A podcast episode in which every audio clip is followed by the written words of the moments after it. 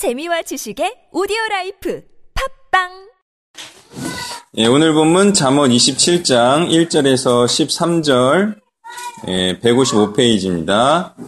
교독을 일 절부터 사 절까지 합니다. 너는 내일 일을 자랑하지 말라. 하루 동안에 무슨 일이 일어날는지 내가 알 수 없음이니라. 가인이 너를 칭찬하게 하고 네 입으로는 하지 말며 의인이 너를 칭찬하게 하고 네 입술로는 하지 말지니라. 돌은 무겁고 모래도 가볍지 아니하거니와 미련한 자의 분노는 이 둘보다 무거우니라. 그는 잔인하고 너는 창수 같거니와 그게 앞에야 누가 서리요.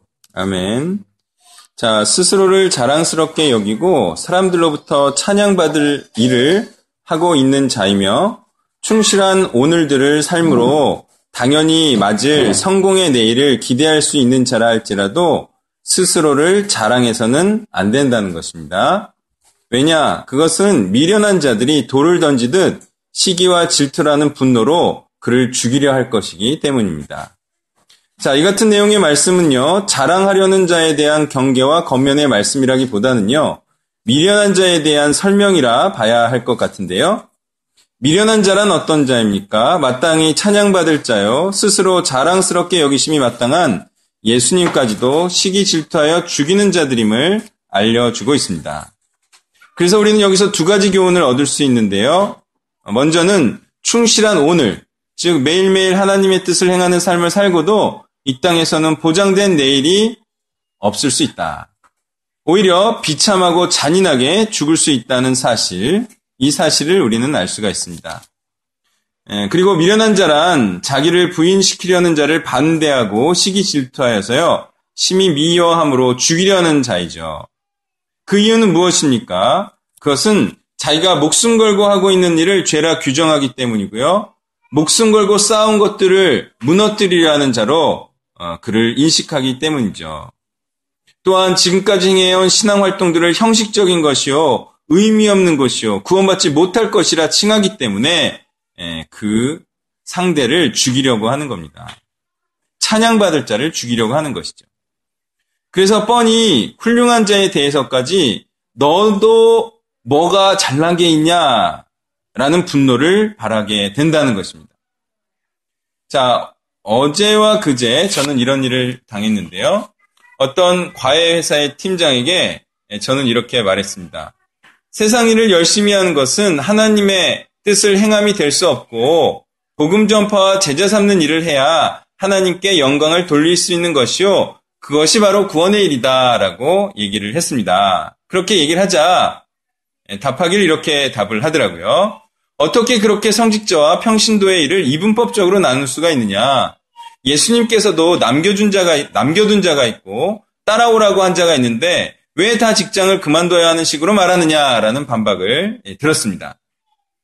그리고 저는 또 그렇게 말했습니다.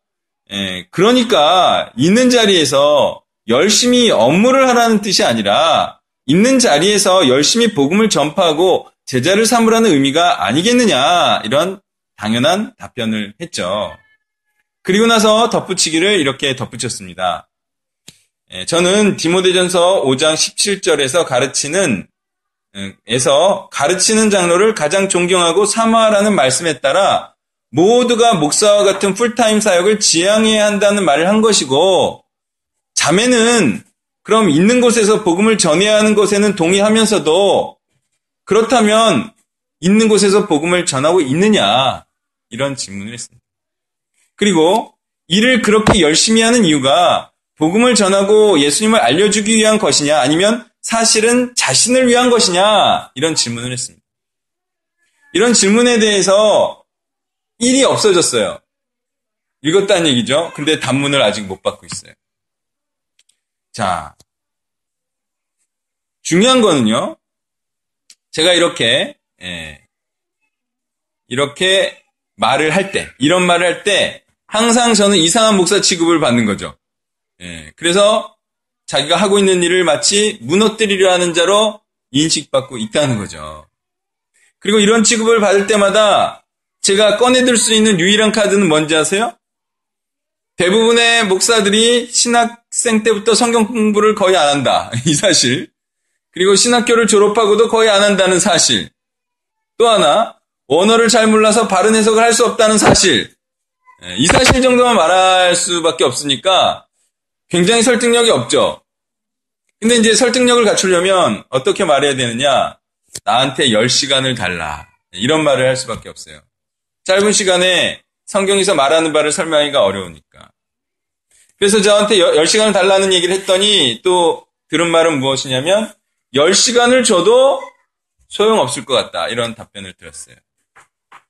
그러니 이렇게 성경 지식을 자랑한 듯이 말하면 자아를 부인하지 않은 자들의 분노를 사게 되는 거예요. 그리고 진리를 선포하는 자가 오히려 거짓 선지자 취급을 당하게 된다는 것이죠. 워낙에 자아를 이렇게 부추기는 설교들이 많으니까 하고 싶은 거를 해라, 그게 하나님의 뜻이다. 그 있는 자리에서 네가 하고 싶은 거를 해라, 그게 하나님의 일이다. 이렇게 말하는 사람이 너무 많으니까 오히려 자아를 부인시키는 말을 하는 사람이 거짓 선지자가 되더라. 그리고 하나님의 뜻이 인간의 뜻과 다름을 선포한 대가는 무엇이냐? 바로 돌에 맞아 죽거나 십자가에 달려 죽는 것임을 신약 성경이 말해주고 있습니다. 오 절부터 십 절 번갈아 했습니다. 면책은 숨은 사랑보다 나으니라.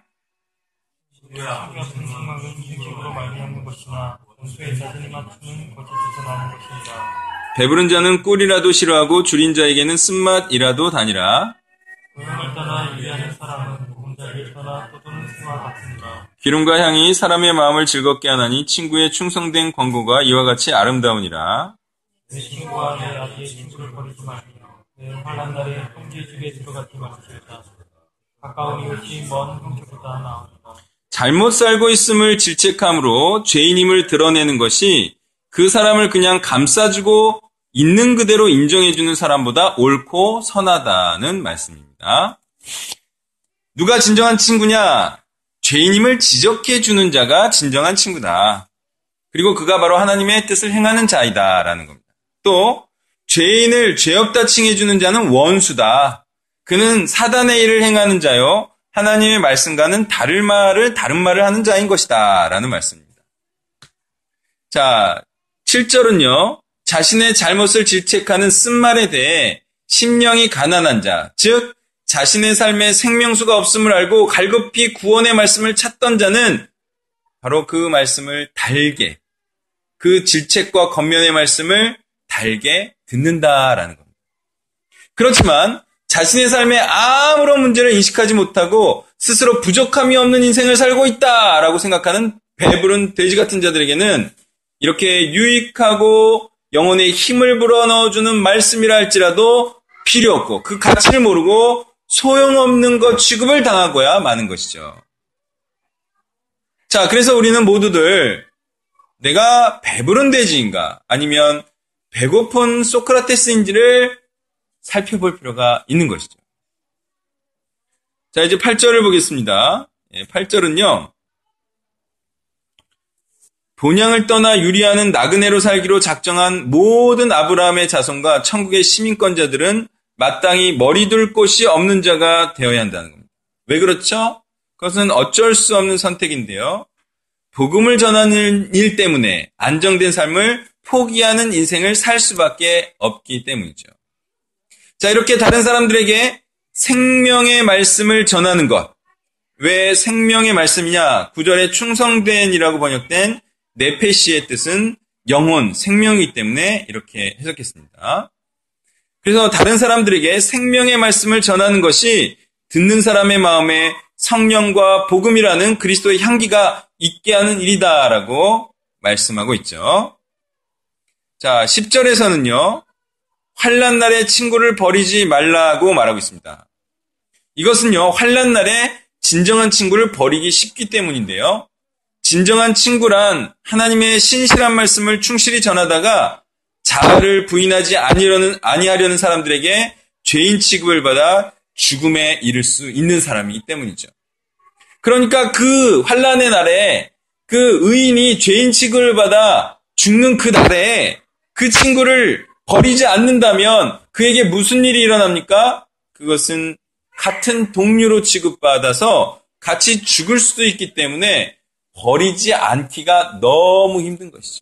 심지어는 내가 버리지 않겠습니다라고 거듭 거듭 결단한 자도 버리게 되는 것이 바로 그 의인이 받는 환난의 날이다. 이때 찾아오는 유혹이 바로 영적인 가족을 외면하고 다시 육적인 가족에게로 귀하고픈 충동이라는 겁니다. 이 충동도 상당합니다. 왜? 그것은 영적인 가족을 따르자니 핍박과 환난이 있기 때문에 에이 그냥 육적인 가족이 가족인가 보다 생각하자. 그러면 이제 잘 곳도 있고 안정감도 있고 예전의 평화로운 삶으로 되돌아갈 수 있기 때문이죠. 십 절부터 십일 절부터 십삼 절 번갈아 있습니다. 내 아들아 지혜를 얻고 내 마음을 기쁘게 하라. 그리하면 나를 비방하는 자에게 내가 대답할 수 있으리라.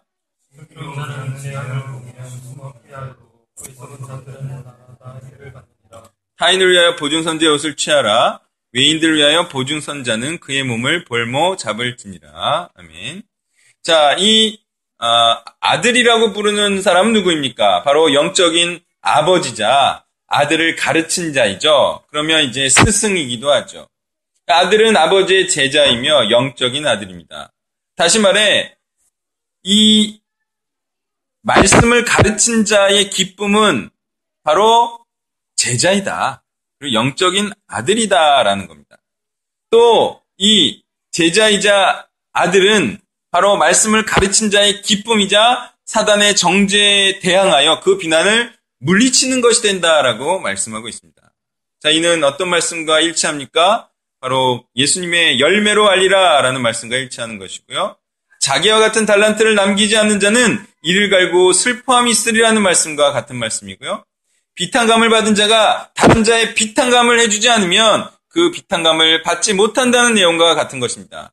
또한 대접받고 싶은 대로 남을 대접하라는 말씀과도 일치하는 것이죠. 영적 자녀이자 제자 없이 하나님의 일을 행했다고 자신있게 말할 수 있는 자는 아무도 없습니다. 나는 제자 삼는 자이다. 나는 영적 아들을, 영적 제자를, 자녀를 삼는 자이다. 라고 하면서 그런 게 없어. 그런데 나는 제자를 삼는 자야. 그건 있을 수 없는 얘기다. 그겁니다. 그걸 하는 척 하면서 뭐 딴 걸 한 거겠죠. 뭐. 자, 하나님의 뜻을 알고 슬기롭게 행하는 자는 임박한 재앙을 대비하여 열매 맺는 일이요. 구원시키는 일이요. 구원받는 일인 제자 삼는 사역을 열심히 하는 자임을 말하고 있어요. 반대로 어리석은 자는 어떤 자입니까? 바로 될 대로 되겠지 하면서 자기가 가고 싶은 길을 가다가 심판과 재앙을 맞는 자인 것입니다. 그 설명을 지금 십이 절에서 하고 있습니다. 그렇게 하나님의 뜻이나 하나님과 상관없는 자들과 함께 동역하거나 그들을 위한 삶을 사는 자들은요. 모든 것을 탕진하고 모든 것을 사단에게 저버릴 자들이죠. 그러니까 가능한 대로 그들이 가지고 있는 것은 공동체에 두게 하는 것이 그나마 그가 가지고 있는 물질이라도 하나님 나라를 위해 활용하는 것이 될 것입니다. 더 가능하다면, 더 가능하다면 어떻게 하는 게 좋다? 물질을 못 가져가게 하는 거, 뭐 이것도 괜찮아요. 더 가능하면 몸을 못 떠나게 하는 게 좋다. 어떻게 해서라도 묶어서라도. 아, 이거 상당히 좋은 방법입니다. 교회들도 많이 쓰는 방법인데요. 자, 몸을 못 떠나게 하는 겁니다. 마음은 떠났어요. 근데 몸을 못 떠나게 하는 거예요. 그러면 육적으로라도 하나님이 일을 하겠죠. 그러면서 어떤 확률이 생깁니까? 몸이 있는 곳에 마음이 생길 수도 있어요. 그렇게 있다 보면은 자포자기하고 세상으로 안 떠날 수도 있거든요. 뭘 묶어두면은. 그래서 영적으로 되돌이킬 확률도 제법 높아지는 거예요. 그래서요. 육적으로 떠나지 못하게 하는 방법을 쓰는 것도 그 사람을 위해서 좋습니다. 어떤 방법이 있습니까? 돈을 많이 투자하게 하는 거예요. 예? 돈이 있으니까 못 떠나는 거지. 또 직업적으로나 학업적으로 막 연관시키는 거예요. 막 예? 복잡하게 막. 떠나면 많은 것을 잃게끔 하는 거죠. 그 다음 결혼으로 친척관계를 맺어버리는 거예요. 그럼 어때요?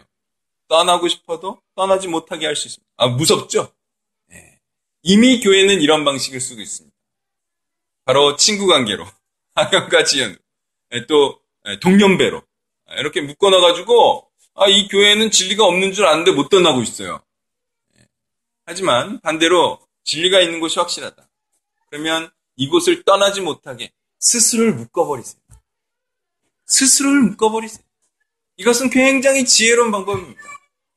나는 이곳이 진리라 믿는다. 그렇지만 나의 연약함 때문에 내가 이걸 떠날 가능성이 있다면 자신의 모든 것을 엮어버리세요. 그래서 자기가 떠나고 싶어도 떠날 수 없는 그런 마음을 품는 거는요, 너무너무 좋은 일입니다. 자, 오늘 말씀을 통해서도 우리는 분명한 복음을 볼 수 있었습니다.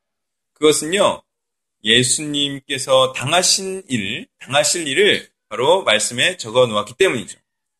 이 잔인한 종교 형식자들의 분노를 사서 잔인하게 죽으셨습니다.